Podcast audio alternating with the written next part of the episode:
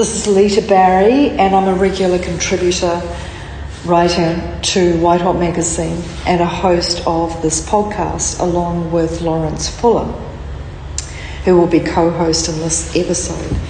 We're here in the studio with Enrique Martinez Celaya, who has just taken us on a wonderful tour of his new paintings and works in progress for upcoming exhibitions.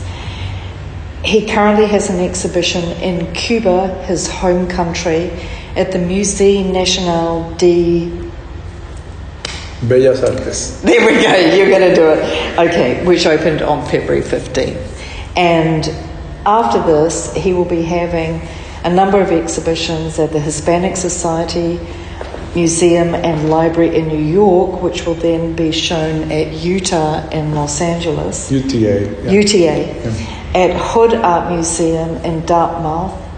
And exhibitions, oh, here you're speaking at the Metropolitan Museum and at the Wende Museum in Los Angeles. So, good to talk to you, Enrique. Good to talk to you. And well. Laurence? Always.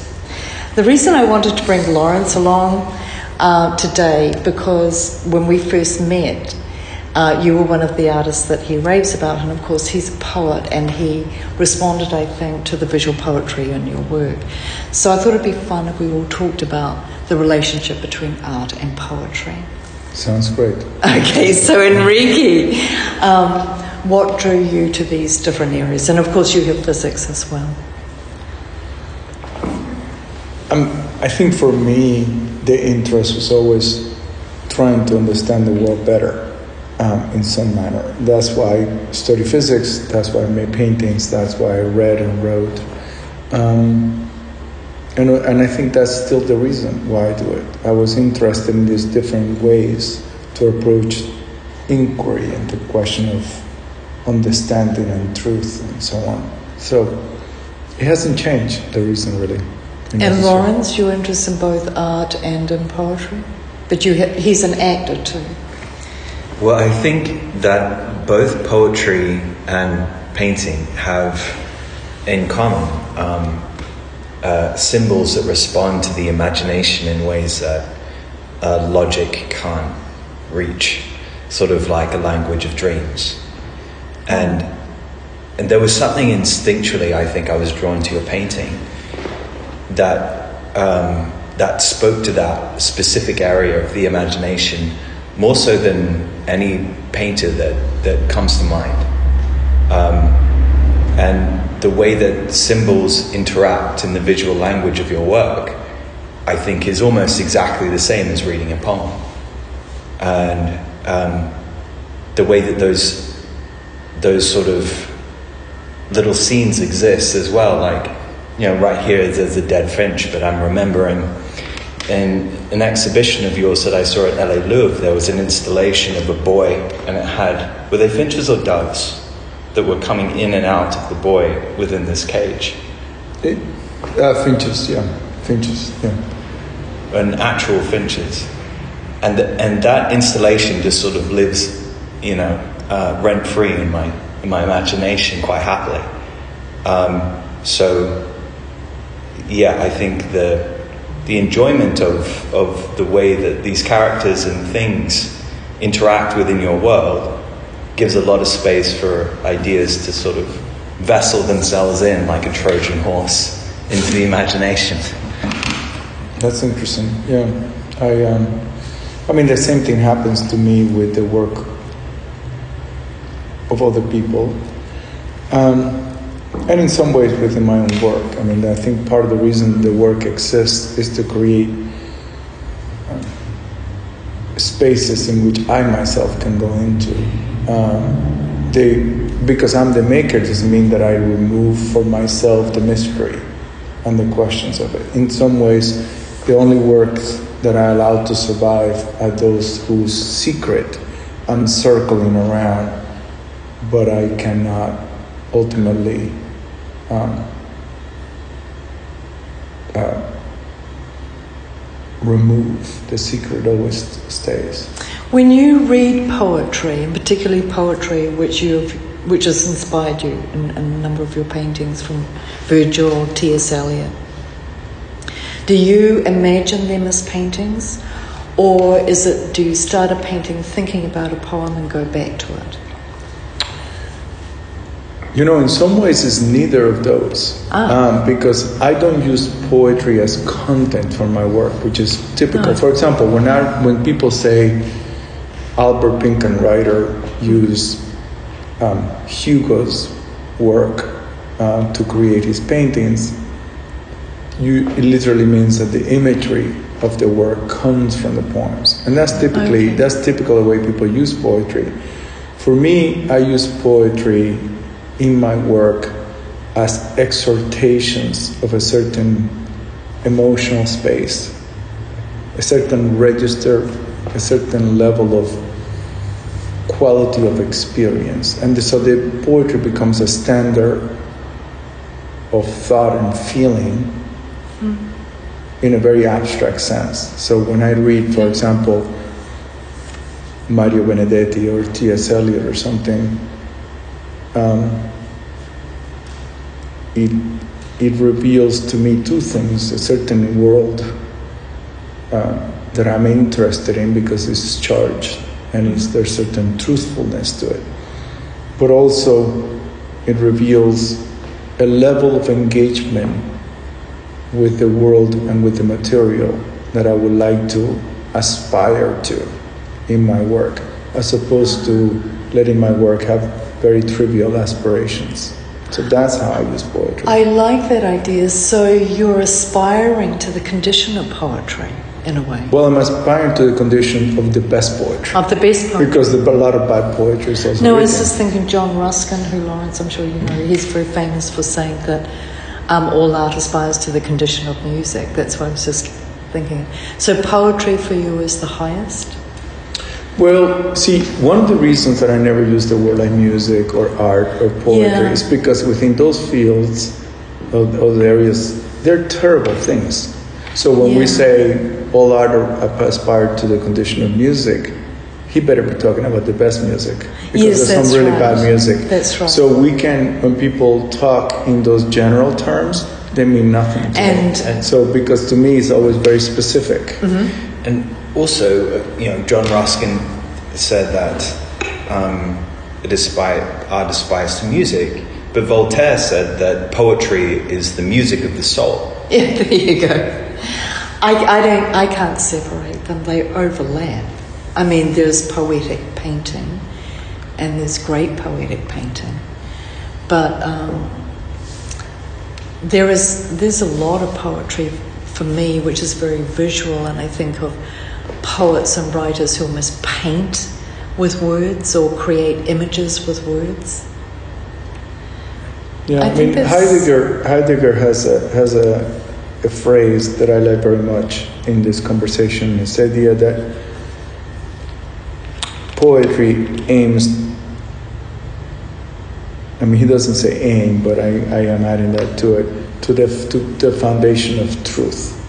And I, so, Yeah. so my approach and view of poetry mm-hmm. is related to truth much more than to music, much more than to Yes. because one of the things that I dislike about much poetry is that when people say something is poetic, what they immediately mean by that is a certain kind of floweriness, a certain kind of ornamental quality, a certain kind of surprising images. And I don't like surprises. I don't like flowery. Um, so, so I'm in, I'm interested in, in a certain starkness and a, and a, and certain stripping away, which is what the best poets can do. They can strip away a lot of the fluff.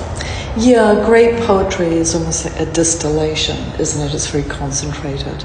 And I've noticed that people who clearly do not read great poets will say, oh, their, their writing is poetic, and they do just mean it's obfuscated and flowery and cluttered.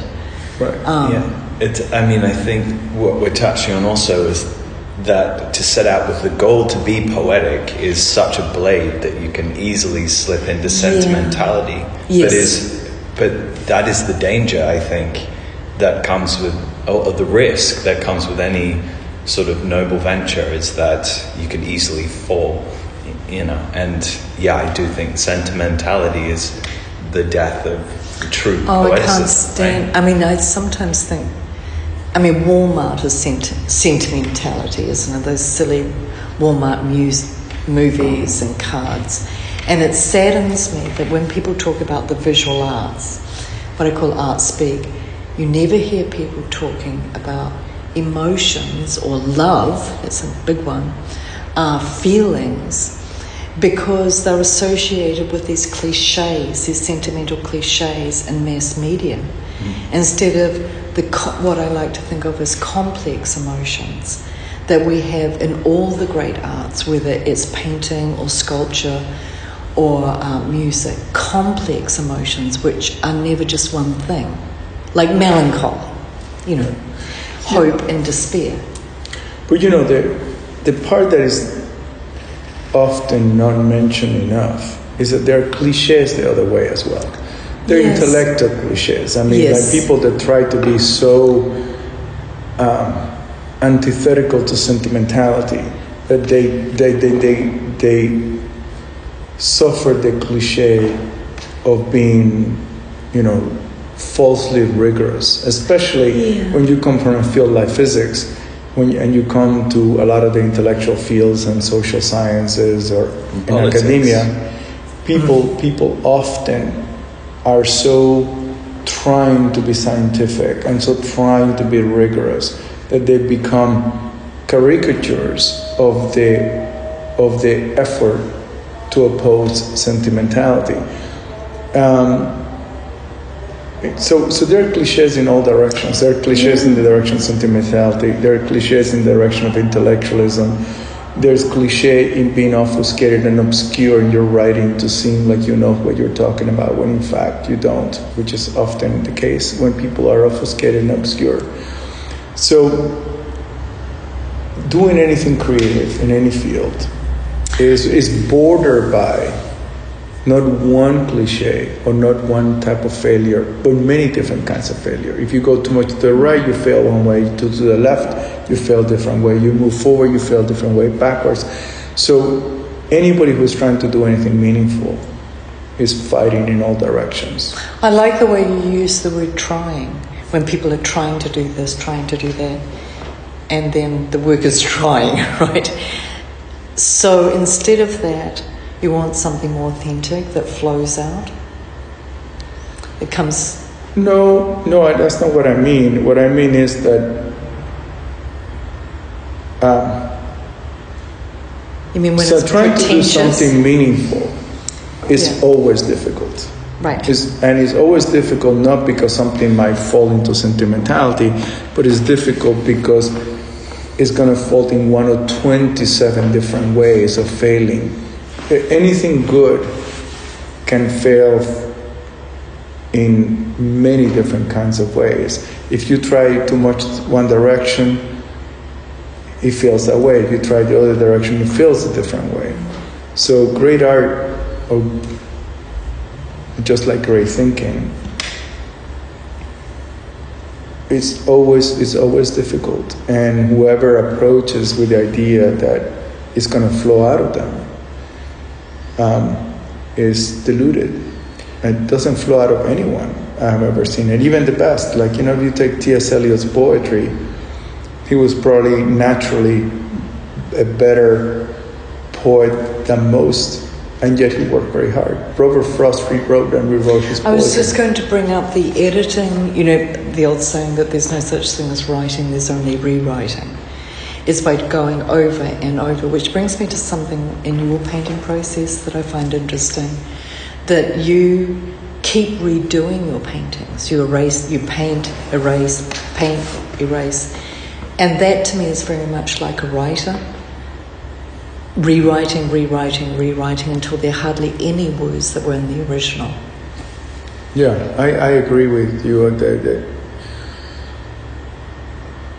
sometimes we get lucky and something comes out easier, but mm-hmm. usually, if you want to do something that is non trivial, it takes some effort. That's why I am puzzled by this claim by many contemporary artists that you can actually have your assistants make your work. I know the Oh. arguments for it, and I've heard all the arguments for it.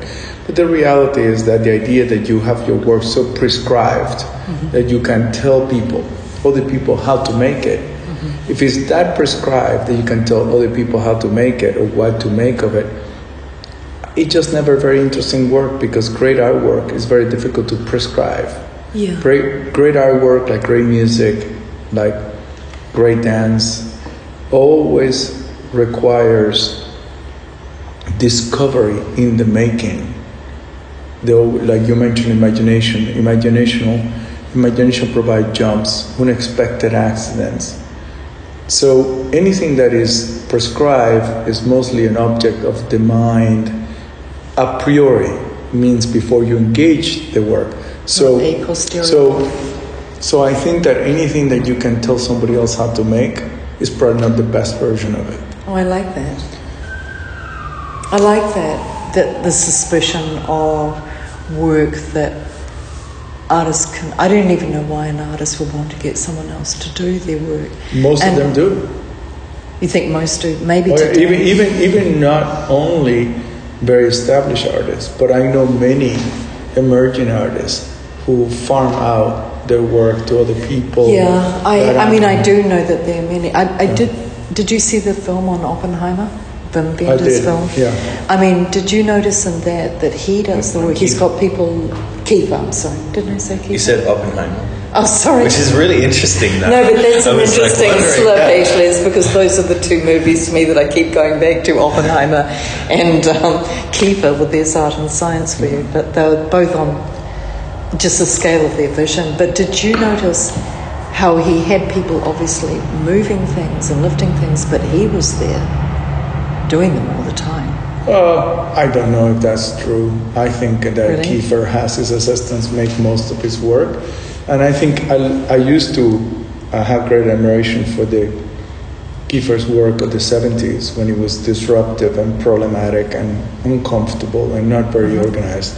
But um, now, in my experience, what I see is uh, there's a lot of versions of the same painting, and there's no discovery when you're doing so many versions of the same thing. In my in my Okay. view, nothing is that interesting that requires 20 paintings to be made about it. Each one of your paintings, I mean, don't you think, Laurence, coming here to the studio today, and thank you for inviting us, um, every painting is different. So every painting is its own discovery. Yeah, I mean, I, I, I think I, I want, in some ways, I want every work to be an end in itself. Um, Einstein have a, is quoted as saying, "I have no patience for scientists who drill with drilling is easy." Yes. And I think that um, I am trying to to approach each work not as part of a production line, but rather it's a discovery, each one. And once something is discovered, you don't need to discover it again. You don't need to make 27 versions of hundreds of versions of cherry trees in blossom, as Damien Hirst might do, or or or just um, many of the things that Kiefer does, and also I think one of the problems I have with Anselm Kiefer is we, we share many of the interesting literature and poetry and art, but I think I think one of the dangers, even more dangerous than sentimentality, is the danger of of covering the work with the appearance of seriousness. Um, I think that you know is it could be too easy to take something that is not transformative and write something on it or do something on it to give it imprimatur or the color or the or the veneer of gravitas, of strength and seriousness, and um, and, and it's different that work that emerges from the churning and produces that gravitas. Both your works, to draw more of this comparison with Kiefer, both your works are sort of have um, the background of a very sort of serious time or a very um, a, a, time and a place that was uh, had a lot of upheaval for, for people. You know, Anselm Kiefer has the background of the Second World War. Yours has the background of Cuba and the revolution and all the after effects of that as a human being, what it means for you to exist and, and how that affects your life. We do, but most of my work is not, I just happen to be working on some things related to Cuba. But um, Kiefer is a historical painter in the traditional mm. demarcations of painting. He's a historical painting interested in large sweeps of history, sort of an epic painter. And I'm interested in the friction between the epic and the domestic. I'm much more interested in how, if I was, for example, working about Germany in 1944, I would be interested in how an individual felt that experience. And Kiefer is interested in, in what happened to these very large movements of history. Um, I'm always interested in how the individual feels something. So I, I don't think the role of art and the, the good place for art is to make any larger um, pontifications about politics or history. I think is lousy doing that. Well, in um, Germany, they don't like Kiefer now because, they, I mean, he was important for dealing with the trauma, obviously the trauma of his childhood and during the war, but he stayed in the trauma. And, and you really got that in the movie. It was fascinating psychologically. Um, it seemed he had no relationship with people at all and that he hadn't moved from the trauma of his childhood. Um, your work is positive, sounds cliche, but it is more positive. I mean, you're working through emotions. And going back to before, I said I like complex emotions, sort of contradictory emotions. There's, there is far more emotions than just trauma in your work, isn't there? Yeah, I mean, I think emotions, when we try to put it in words, um, you know, we try to imagine something that is either happy or sad, but in yeah. reality, in reality, most of our emotions are layered and complicated. They are. They are. Um, and they become difficult to translate to words, but you know those emotions when you have them. Sometimes we don't know very well the emotions, but I am I think I think fundamentally are certain in certain way I'm interested in understanding. Understanding. Um, understanding and understanding. Uh, you know, if I, for example, were to try to understand, say, my daughter. Where she is in a certain afternoon, that understanding requires all kinds of different tools. One tool is understanding her emotional state. The other thing is understanding her condition as a 13 year old. Another thing is understanding what she might be facing in her life, in reality. And all those understandings go towards a totality of awareness of my daughter because I love her. So I approach our work in the same way. It's a total understanding of which emotions, as people describe them, are part of the story, but not the total story. Right. Because devotion, inquiry, the resistance of things to give up their secrets, um, always requires that you come to the experience of making an artwork with the totality of intention and, and with as many tools as you can come to it.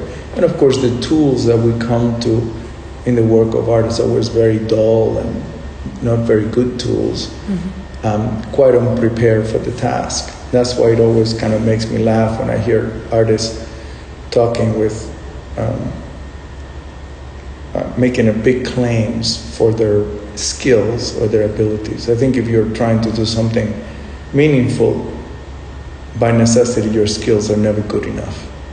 And I think that that's, um, but but the aim, I think, is is understanding primarily. It's not expressing. It's not any of those things. You know, one tool that you use in the, your recent body of work, um, and maybe it's a tool, maybe it's raw material. We're looking at it right now. Is the um, boyhood letters that you have? These are the actual boyhood letters of when you were a child to your father. Which, and when you were showing this work to us, I was like, God, that's it's so risky in a way. Like that Mm. Enrique is giving this such a vulnerable part of himself Right. as a childhood letter to his father and putting it on display. And, and, and yet talking to you about it, I f- there's, there feels like there's a separateness as well. Like you're standing back from it, looking at yourself as a child as almost like a, an observer. That's a good. That's a good Yeah. way to describe it. Uh, I think that you know a big, a lot is said often about vulnerability, and people is always talking about being or not being vulnerable. I I am very interested in the idea of of not really engaging the idea vulnerability. I think I think any time that you're being um, authentic by the very nature of authenticity, you are both vulnerable and protected from vulnerability Oh, by that. just being who you are. So, in the case of those letters, um, in the case of those letters, they're really, they're really letters that point to a time and to a certain condition. But I don't explain them. Most of them are covered by, by the sea. And what I say about them is the facts, the facts of the history. But, but I don't go into kind of theory stories of my memories. My, my memories are not my interest. I'm interested, if, if anything, on memory itself and how it get dislocated and, and dismembered and dissolved. I'm interested in how I can use my history so that I can be involved with things that have great risk and things that I'm invested in so I can never have a professional distance from the work. I think when people study like some topic that may be fashionable, it, but they don't have skin in the game, then the, the work tends to get an antiseptic, um, distant, comfortably distant position. And to me, I'm always interested in work with that distance of being closed. And authenticity means, in my understanding of it, something in which you always have skin in the game, but you're protected from the risk of that skin in the game by the fact that authenticity itself is your protection. I love that. Um, one thing actually that I remember you saying, uh, this was like 10 years ago, but it's amazing it stuck with me, um, from your exhibition back then. And um, something I noticed that you brought up in this conversation, a metaphor about drilling. Um, There was Einstein. right. Yes, And uh, he was quoted. Yes. And in, during that conversation 10 years ago, you said that you're interested in the holes of philosophy. You're not necessarily, necessarily interested in the ideas presented themselves, but the holes within, say, Heidegger or, something, or, or like, um, you know, uh, we were, you were talking about the, um, you know, that professionals can get so sort of used to observing something that there's, a, I guess, like a, a barrier between the feeling and, and the idea itself. And perhaps that, that drilling and that searching for the holes is where skin in the game starts to enter. You think that's possible? Yeah, I mean, I, I, I Hermann Hesse, um, uh, in, um, I remember he was the first person that really brought to me when I was a teenager this idea that well, what use is it your knowledge? How much of what use is it for you to understand Schopenhauer if you live your life without revelation, without manifestation of that knowledge? If the knowledge is only going to stay in your head or in classes that you give in philosophy, then I don't think you really understand it. I mean, how, if you understand Nietzsche, you're obligated to live a life in that way.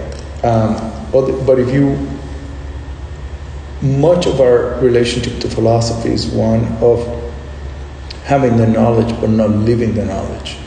And I think in the work of art, if you, this question of authenticity that I'm referring to is one in which you are not only living the knowledge, but a skin in the game means that you have the knowledge and you live the knowledge always together.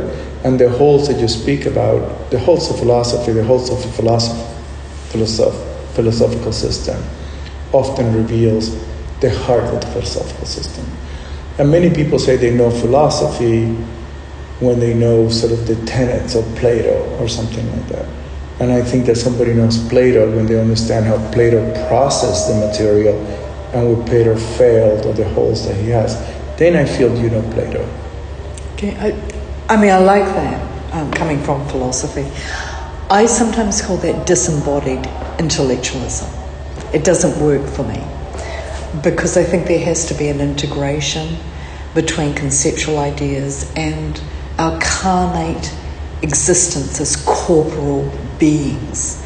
I like a more corporal intellectualism that can speak to my heart and can actually make me feel shivery and I can I can look at my hands and feel it.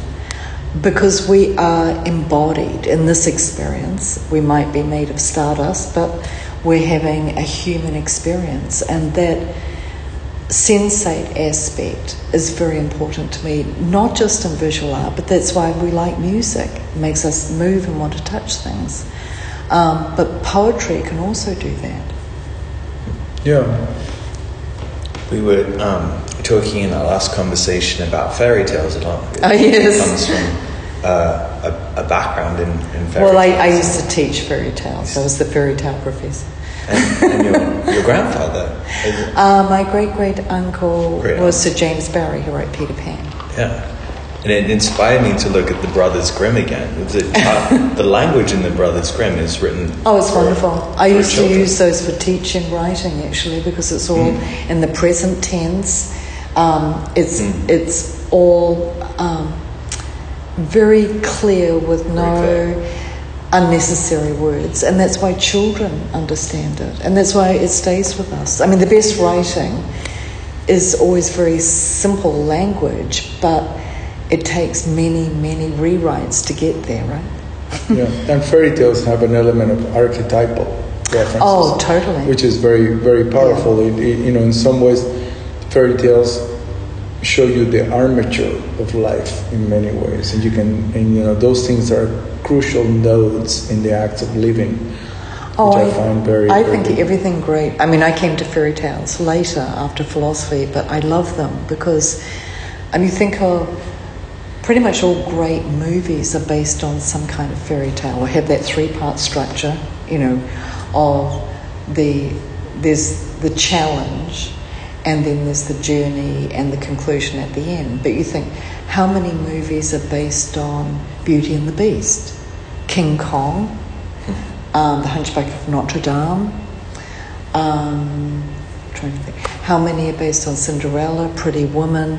But these are archetypal themes. And, and fairy tales and mythologies are overlapped. I used to think that fairy tales were feminine and mythology was masculine, but they're together.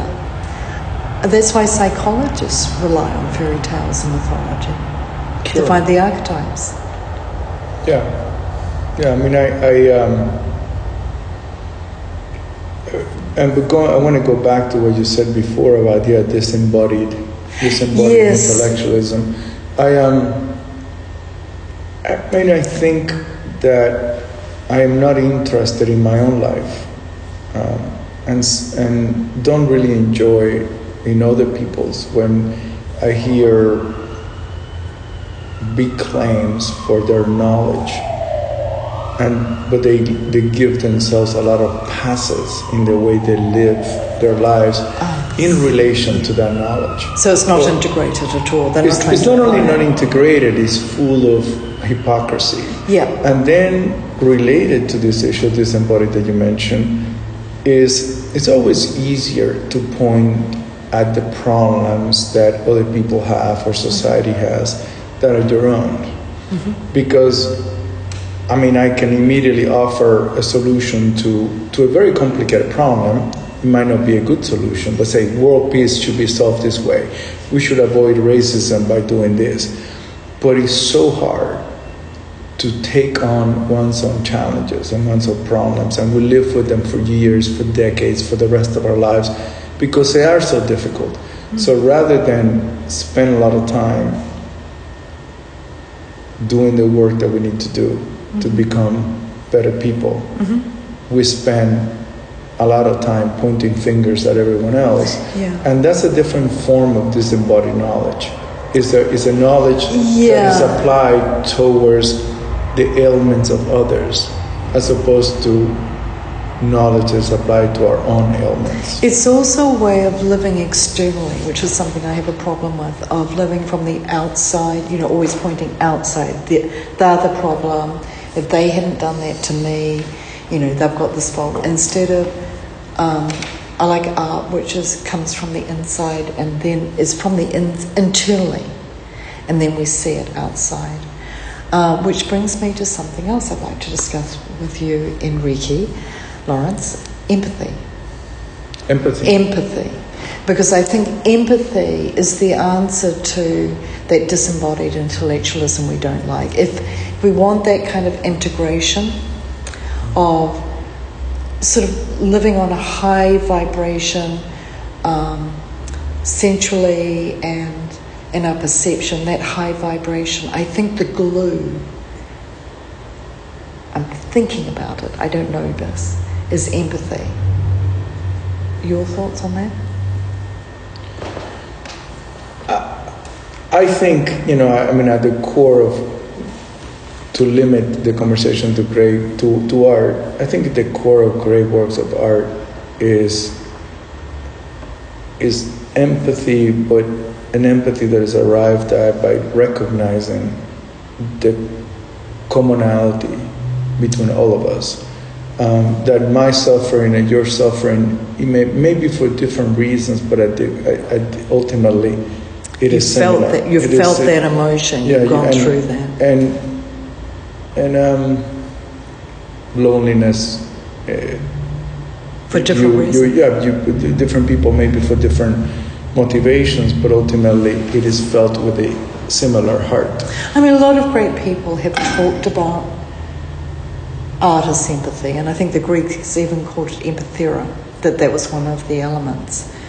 But Although I have to interrupt you there, Mm-hmm. I'm always very, very nervous about equations. Art is empathy. Like that Ah. is joining those things. Art is many okay. things. Empathy is just one of them. yes, art can be many things, you're right. And the Greeks did understand that, that empathy was, I didn't mean to say art is empathy, that part of art is empathy. And the Greeks talked about um, there has to be the muse, the imagination, but there also has to be the technique, the technique. But coming back to empathy, um, you think the artist has to have felt that emotion, but then when they allow the viewer to feel it for themselves, but not the emotion exactly as the artist felt it?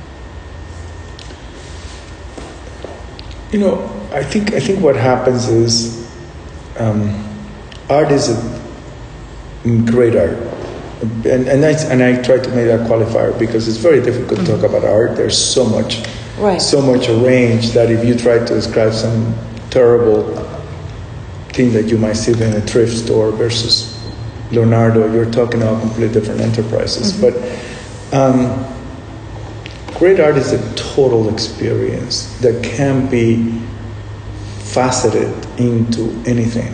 It's, it includes um, includes the mind, includes the body, it includes many ways that we feel things, um, and and it destroys to an extent our separation from the world, which leads to empathy. Um, so, so that kind of experience, which is the kind of experience I'm interested in when I look for art. Mm-hmm. Uh, in fact, for me, I can use that type of experience as a definition of art. Only when those that totality of unstoppable power that comes from the work occurs, then I would call that art. Otherwise, I won't. I would call it just paintings. I like something. unstoppable power. Yeah. So, so that yeah. which is Marina Tsvetaeva, mm-hmm. um, the Russian poet. She, she she had a beautiful writing about the relationship between art and power, but not power as used by Foucault and the idea of power as, as social dynamic, but power in kind of an emergence, a certain force within the work of art. So. I like that because the, our notions of power right now are so fucked, aren't they?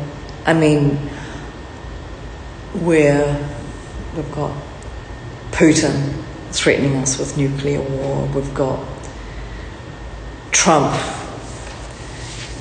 who wants to be powerful, um, and it's it's it's the wrong kind of power. It's power for the wrong reason. I mean, the power for good, the power of art, is different.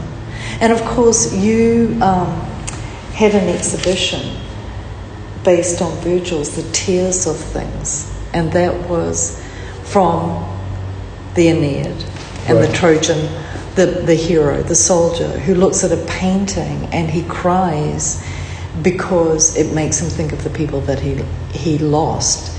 And people have argued about the meaning of that line, but that, that really was about the power of art, wasn't it? Yeah, I mean, it is a, the, the, the, the power of the experience um, to make all of that vivid again. Um, yeah. And um, but but what's interesting about for me from that line is that things themselves have tears, and this is not the idea of the pathetic fallacy of projecting human emotions onto objects, but really the very that the very at the very at the very heart of things, things contain you know that that entire history, including the tears and the laughter and the longing. I mean, you just had grab a handkerchief, of course, would project onto it, mm-hmm. but but the, it's us projecting onto things and things having the emotions. As far as humans are concerned, are the same thing. We, your recent body of work is a lot about the ocean too, and we were just in in, mm-hmm. in your space and talking about the ocean and talking about Moby Dick, and as you're talking about tears, I remembered a, a, moment just now where you turned to us and told us a line from it. That was oh yes, that the the, te- the ocean couldn't contain one tear. No, yeah. You, what, that was how, wonderful. What is the quote again? So the um, it's from uh, a chapter called the Symphony in Moby Dick, mm. and it says um, the whole of the Pacific couldn't hold that wee little tear from Ahab. Um, the idea was that this, this tear that comes out of this hardened, um, ungodly, godly man, as Melville described him, is so vast. There's so much loneliness and so much pain and so much human dimension in it that is the infinite quality of all of that can be can be absorbed by the ocean. And what Mel- Melville is pointing to, I think, is that that the dimension of human longing and the dimension of the human heart and pain and as well as joy um, can be contained, can be can be can be held, can be even understood. The dimensions are too big for us to comprehend, always out of reach for us. And of course, not even the Pacific can hold it, even though it's a tiny tear. It's a wonderful image, isn't it? That the Pacific yeah. couldn't hold one tear. It is. Yeah, it is. The, I mean, the ocean itself is is an object, like like you're talking mm-hmm. about how we project things onto objects. But the ocean itself, in your in your recent paintings, is an object that's both a separating force and one that I feel sort of swells great feeling, human emotion. In both at the same time, it's like a barrier, and and you can speak about this the nature of that subject better than I. But it's both a barrier and uh, an instigator for something more.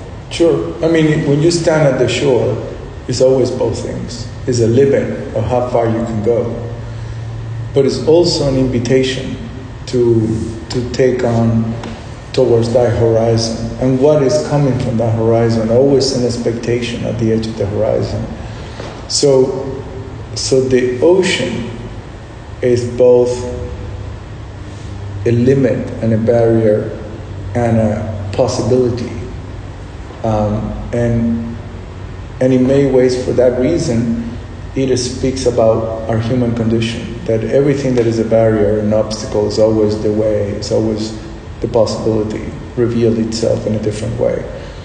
Um, and I think the, the ocean, the ocean can play that role. And um, Leonard Cohen has a has a line in one of his songs. Um, every um, every man will be a sailor until the sea shall free them. So it's like you're condemned to be a sailor in that sea until the, the sea finally, the, the very thing that contains you is the only thing that can free you. And, and that freedom comes uh-huh. through that containment, not by, not by um, avoiding it. Um, and I think that that's very powerful. Or, or sometimes like Dante's great line on the open of the Inferno, where he says, in the middle of my life, I came to a forest dark and I took the path around because the straight one was not available to me. That's just took the more beautiful. complex one. Yeah, but I think that's a lovely place to end. Yeah. Um, well, and we're going to. Sorry. Well, I mean, the the beginning of Dante as well. I think right. The first line of, of Virgil's is "I lost my way," and there's something in in the other body of work that you have about this lost child, uh, which is Robert Frost's child, Carol, and something of a fairy tale that's sort of devoid of a structure as well. It's like the essence of a fairy tale, but I think where that fairy tale leads is not necessarily a morality tale or has, you know, it doesn't have a point to it necessarily that you can sum up in a sentence. Fairy tales don't. Well, they're about the journey of our life, and so the hero or heroine has to get lost on the path. Sure. They're always on a path where they get lost at some point and then they find clues, but they do make their way back home. Sure. With the wisdom and they're changed, also they're changed by their experiences which is what you were talking about before, and why we were talking about embodied intellectualism. That we have to be changed as people by the things that happen to us, otherwise, it's pointless, isn't it? Well, the, the object that's within the, if there is a narrative in, in that story of um, Robert Frost and Carol Frost, and the object to which I, serves as a symbol that we project, uh, you know, mm-hmm. meaning onto is the apple. So, how do you uh, feel that Carol, if he does change, is changed by the apple of, of his father, right? His father's apple. You know, that one of the difference between fairy tales and life is chaos. You know, fairy tales organize life. They give you a structure. Mm-hmm. You know, you get lost and then you get found. Um, but life we can impose narratives in it after the fact, but one of what, like the chaos of Carol Frost committed suicide defies our efforts to organize it. There's no way to kind of organize it, even though you can summarize in a quick narrative line he committed suicide. The the the chaos, the, the disorder that brings into life, um, resist our efforts to order it, which is what fairy tales do. So fairy, fairy tales give us, for example, structures to order what is ultimately the disorder of life and the absurdity of life. So, so in the case that you mentioned, the apple, the apple that joins Carol and Robert Frost, the apple that has this long, long history in human in human myth. That apple is so loaded with charge, with with ways of reading that story of Apple and of, of Robert and Carol. Um, that at the end, just like a great work of art, it sits there with all those possibilities of meaning and yet many secrets within it. And all we can do is point to it, point to the amount of charge that is in that apple, and speak a little bit about some of the ways in which meaning comes about in that apple. But we can never explain the apple. We can never take that symbol and say, this is what it is. If we can, then it's probably not very interesting. Um, and I have been thinking about this question of Robert Frost and Carol Frost before I have children, after having children, and and I'm not any closer to understand the mystery of that of that orchard for them. So you don't know what meaning the apple would have to Carol, or might have had to Carol. No, I mean, and you, yeah, I'm glad you're saying that because we, in fact, never have a real understanding of what the meaning for anyone of anything is, even after they have oh. told us. Because even when even when somebody have told us, we have to trust that they know the meaning of things for them, and things are always very layered. So everything that I'm talking about, Carol Robert Frost, should be immediately understood as just my projections onto a life that I don't understand. So, do you have what meaning do you draw from the folk tale, I'm going to call it a Hebrew folk tale, of Adam and Eve in the garden and eating the apple? Right, so, so that's a, a very good question that I think brings us back to the beginning of the question of art. Um, I can speak for two days about all the meanings that it brings up and possibilities and counter meanings, and at the end of two days, not be any closer to, to, to it. And the reason why is because the meaning at moments depends on the way the apple is held by Eve and offered to Adam, or at the uh-huh. moment that the whether the snake was looking this way or that way, yeah. or whether the apple was red or yellow, or whether it was a an act of defiance or an act of of, of charity, and so on. So this is why these images are so charged and give us so much to think about and talk about for millennia because well, they cannot be entirely um, explained away no matter what intellectual machinery is they're always incomplete beautiful thank you both Thank I think we could much. talk all day. we could. We could. Thank you very much. Leave it incomplete. Yeah. What's that? We'll leave it incomplete. Yes. because I remember when um,